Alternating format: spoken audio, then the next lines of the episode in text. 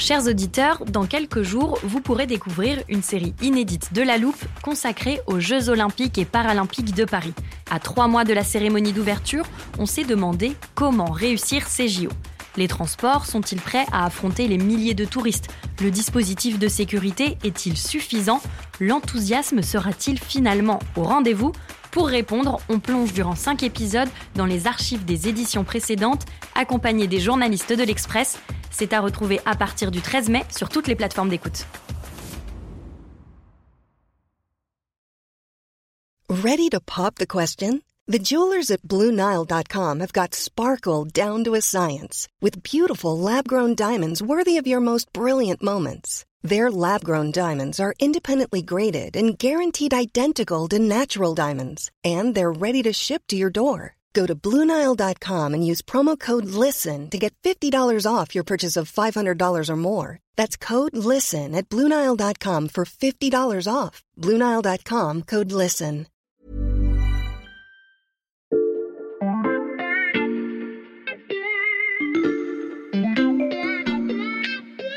Salut, c'est Xavier Yvon. Cette semaine, dans la loupe, je vous propose d'écouter ou de réécouter notre série consacrée au transport de demain.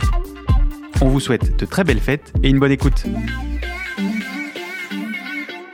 C'était peut-être euh, votre frère, votre petite fille ou un ami d'amis. C'était lors d'un repas de famille ou autour d'un café en terrasse ou dans un train. Mais peu importe la voix et le décor, ces dernières années, vous avez forcément déjà croisé quelqu'un qui vous a dit à peu près ça. En arrêtant l'avion, j'ai eu la surprise de me rendre compte que j'ai vraiment découvert le voyage. En Suède, le concept a même été théorisé, je vous en parlerai vendredi dans une armoire un peu spéciale, parce que cette semaine dans la loupe, on va parler des mobilités de demain. Vous nous écoutez peut-être depuis votre lieu de vacances, il sera question de voyage, mais pas seulement. Dans les cinq prochains épisodes, on va parler des transports en commun gratuits ou presque en Autriche, de l'étonnante consommation électrique des trains à l'arrêt et des taxis volants que vous verrez passer au-dessus de vos têtes d'ici quelques années seulement. Bref, de tout ce qui fera le futur de nos déplacements entre urgence climatique, progrès technologique et évolution des usages. Je ne vais pas vous dire d'attacher vos ceintures, ce serait un peu attendu, d'autant que dans les deux premiers podcasts de cette série, on va aller à rebours des idées reçues. Épisode 1, les clichés des mobilités vertes. Il faut rendre à César ce qui est à César. L'idée de ce podcast n'est pas de moi, mais de Cécile Maisonneuve. Bonjour Cécile. Bonjour. Vous êtes senior fellow à l'Institut Montaigne, ça veut dire conseillère, et chroniqueuse à l'Express. Et vous avez à cœur de déconstruire ces idées un peu trop faciles sur les mobilités et le développement durable. Je m'adresse à nos auditeurs. Vous allez voir, la démonstration est étonnante. Et on commence par le climatiquette avec un K, parce que le concept nous vient d'Autriche. Nach keinem Projekt werde ich so oft gefragt wie nach dem Klimaticket. De quoi s'agit-il, Cécile? Alors effectivement, c'est une mesure des Verts autrichiens. L'idée, quelle est-elle C'est de voyager dans toute l'Autriche, dans les transports en commun autrichiens, que ce soit euh, le train, le métro, le bus, avec un seul billet à 3 euros. Mhm. C'est tout simple, hein, c'est comme un peu le passe Navigo en région parisienne. Et en gros, ça ramène le coût du voyage à quasiment rien. On peut dire que c'est presque une mesure de gratuité. Et le but affiché, c'est de dire, mettons la population dans les transports en commun plutôt que dans les voitures. Encourager la population à privilégier le train par rapport euh, à la route ou, ou à l'avion, sur le papier, c'est plutôt intuitif pour faire baisser les émissions de, de gaz à effet de serre. On ne pourrait pas faire ça en France? Sur le papier, oui, il faut regarder juste quelques chiffres. Alors, les premières émissions en France, c'est les transports. Au Mhm. sein des transports, la route, c'est 80% des émissions et Mhm. le ferroviaire, 2%. Et au sein des émissions liées à la mobilité routière, le bus, les autocars, c'est-à-dire le transport en commun, c'est seulement 4%, Mhm. contre 60% pour les voitures. Donc sur le papier, tout va bien. Le problème, c'est que l'intuition, oui, mais derrière, il y a quelques petits sujets cachés. Et alors, c'est quoi ces sujets cachés? Bien, le prix des billets, c'est un des moyens de financer euh, le secteur euh, des transports en commun en France. Or, le financement des transports publics en France, il est dans une situation très difficile. Il y a eu le Covid, on a tout arrêté, hein, Mhm. rappelons-nous. Et puis maintenant, il y a le développement du télétravail. Bref, euh, ça se passe plus tout à fait comme avant. Or, ces ressources sont absolument indispensables. Pourquoi? Eh bien, pour développer, améliorer tous les transports en commun. Donc, vous y voyez une forme de contradiction? Moi, j'ai des images qui me viennent en tête, et je pense qu'elles viendront Mm. en tête de la plupart des personnes qui nous écoutent. C'est par exemple euh, le métro de New York euh, sous l'eau. That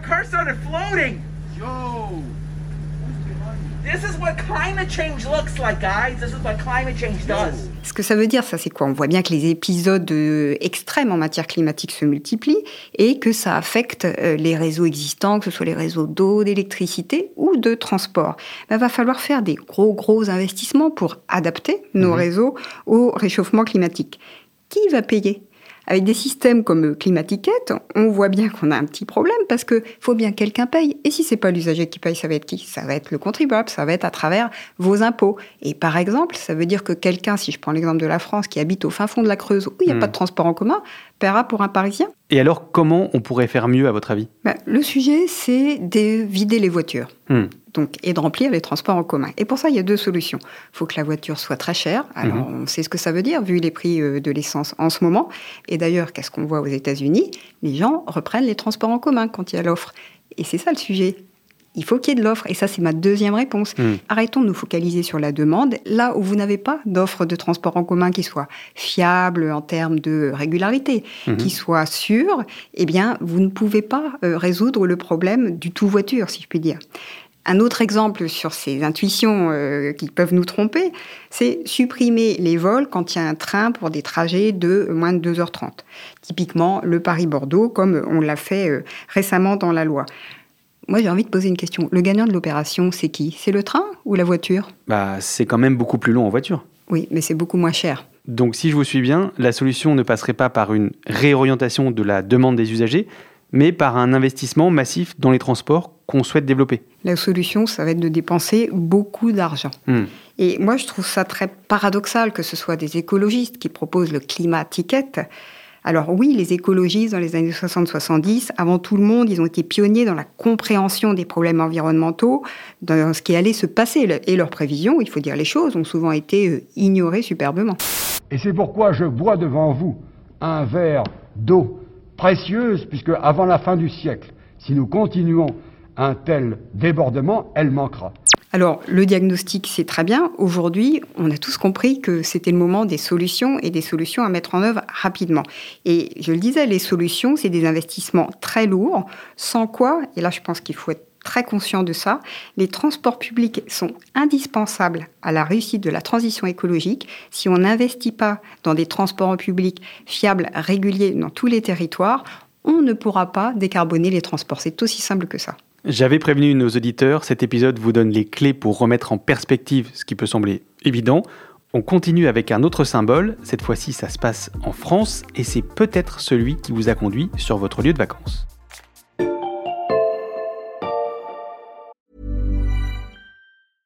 I'm Sandra, and I'm just the professional your small business was looking for. But you didn't hire me because you didn't use LinkedIn jobs. LinkedIn has professionals you can't find anywhere else, including those who aren't actively looking for a new job but might be open to the perfect role, like me. In a given month, over 70% of LinkedIn users don't visit other leading job sites. So if you're not looking on LinkedIn, you'll miss out on great candidates like Sandra. Start hiring professionals like a professional. Post your free job on linkedin.com/people today.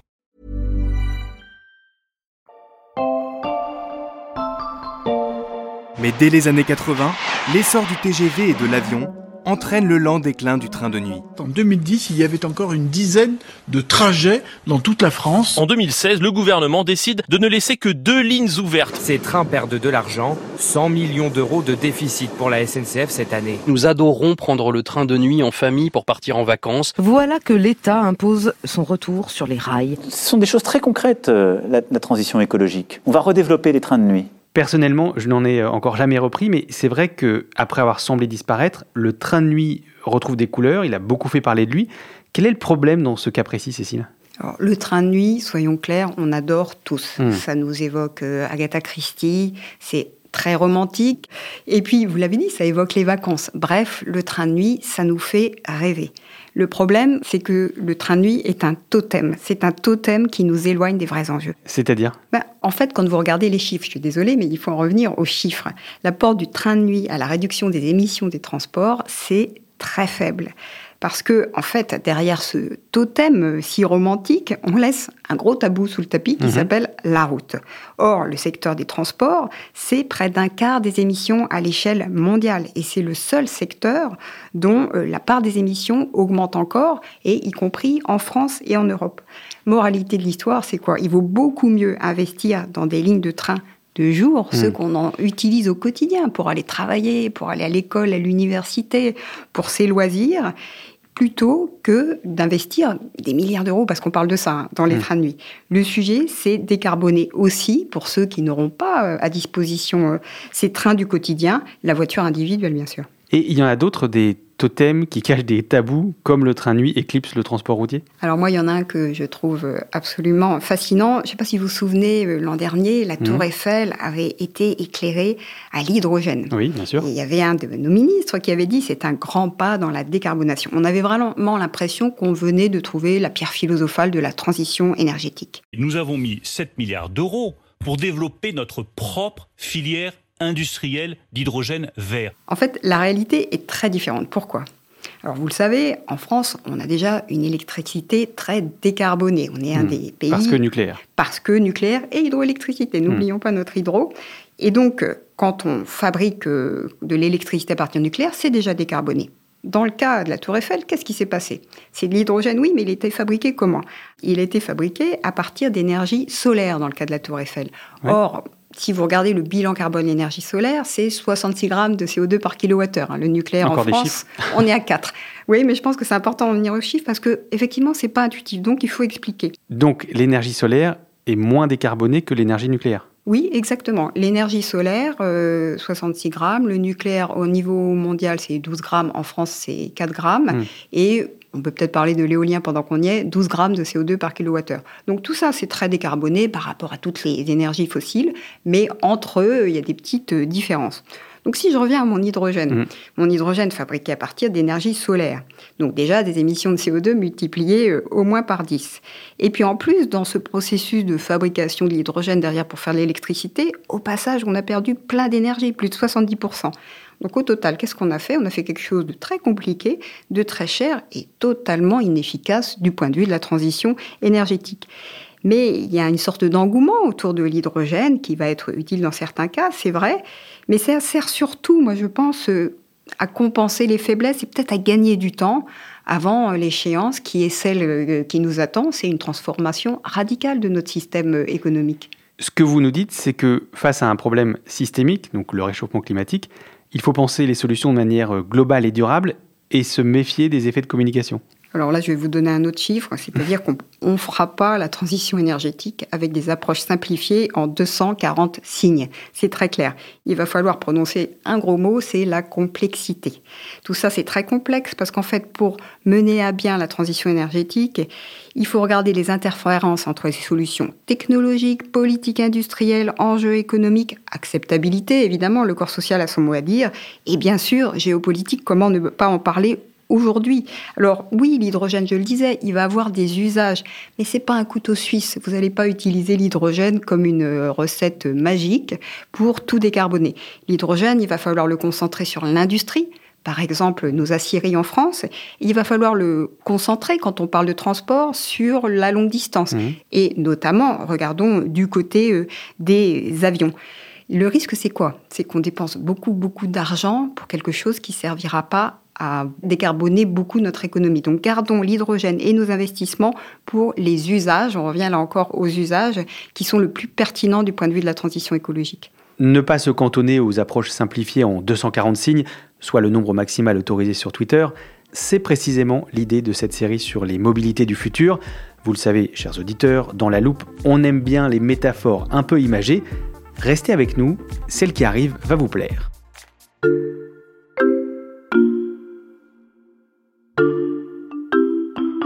En préparant cet épisode, Cécile, vous m'avez cité une phrase de l'économiste Jacques Le Sourne Le temps, c'est la toile dont je suis à la fois l'araignée et la mouche. Pourquoi l'avoir choisi et, comment faut-il l'interpréter selon vous? C'est une phrase que j'aime beaucoup. hein. Jacques Mhm. Le Sourne était aussi un prospectiviste et je trouve que ça résonne vraiment très juste aujourd'hui. Moi, j'estime que face aux grands défis du monde, la Mhm. pensée totémique, ça nous expose à être la mouche, c'est-à-dire qu'on ne pourra plus bouger, on sera coincé dans la toile. La pensée systémique, c'est l'opposé, c'est-à-dire regarder les problèmes dans toute leur complexité. Ça veut dire conduire des réformes de manière peut-être lente, ça ne se fait pas aller à une des médias, mais cette pensée-là nous permet d'être l'araignée, c'est-à-dire que ça nous permet de tisser la toile du futur. Et peut-être que la transition écologique, c'est ça, c'est être les maîtres de cette toile qu'on est en train de tisser patiemment. C'est très poétique, mais on fait comment concrètement? Bah, Moi, je commencerai déjà par changer le point de vue. Le Mhm. but, c'est pas de construire des systèmes d'ingénieurs qui sont parfaits sur le papier, mais un système pour les usagers, Mhm. qui servent vraiment aux gens dans, par exemple, leur déplacement euh, du quotidien. Plutôt que d'appliquer des schémas tout faits, faut partir de la demande, c'est-à-dire regarder comment les gens se déplacent réellement sur le territoire. Ce que je veux dire par là, c'est que décarboner la mobilité, bien sûr, c'est introduire des innovations technologiques. On va en avoir grand besoin. C'est agir à plus long terme aussi sur l'aménagement du territoire. Où est-ce qu'on habitera euh, en 2040 Où est-ce qu'on travaillera? Comment s'organiseront euh, les relations euh, domicile-travail? Où est-ce qu'on fait nos courses? Quels Mm. sont les loisirs, etc. Il faut comprendre les aspirations sociales. Et j'ai envie de dire que loin des tabous et des idées reçues, parce que on a beaucoup parlé de celles euh, qui existent en matière d'offres de transport, il faut aussi regarder les idées reçues en matière de demande de transport. Alors je vous arrête Cécile, j'ai prévenu nos auditeurs en début d'épisode, on va y consacrer un deuxième podcast demain pour euh, continuer à prendre de la hauteur sur ces débats. On peut peut-être juste mentionner quelques-uns des clichés auxquels on va s'attaquer en, en guise de teasing pour les auditeurs? Alors oui, petit teasing, les Français sont accros à la voiture, vrai ou faux? Mhm. Deuxième teasing, le télétravail réduira-t-il mécaniquement la pollution Les réponses demain, on a hâte de vous entendre. Merci beaucoup Cécile. À demain Cécile Maisonneuve, je rappelle que vous êtes senior fellow à l'Institut Montaigne et chroniqueuse à l'Express. On peut donc vous lire sur l'express.fr et c'est une très bonne raison de s'abonner, chers auditeurs, croyez-moi. Pour être sûr de ne pas rater la suite de notre série et les prochains épisodes de La Loupe, je vous recommande aussi de vous abonner sur votre plateforme d'écoute préférée, par exemple Spotify, Apple Podcast ou Podcast Addict. N'oubliez pas que vous pouvez nous laisser des commentaires, nous mettre des étoiles et nous écrire si vous avez des remarques ou des questions. L'adresse, c'est toujours la même, laloupe at l'express.fr. Cet épisode a été fabriqué avec Jules Cro, Margot Lanuzel et Mathias Pengili.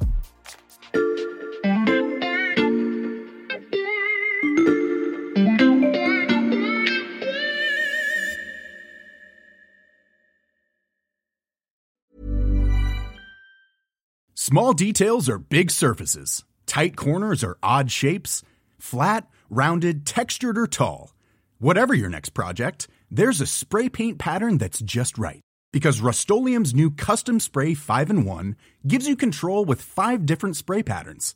So you can tackle nooks, crannies, edges, and curves without worrying about drips, runs, uneven coverage, or anything else.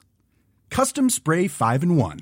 Only from Rust Cool fact a crocodile can't stick out its tongue. Also, you can get health insurance for a month or just under a year in some states. United Healthcare short term insurance plans, underwritten by Golden Rule Insurance Company, offer flexible, budget friendly coverage for you. Learn more at uh1.com.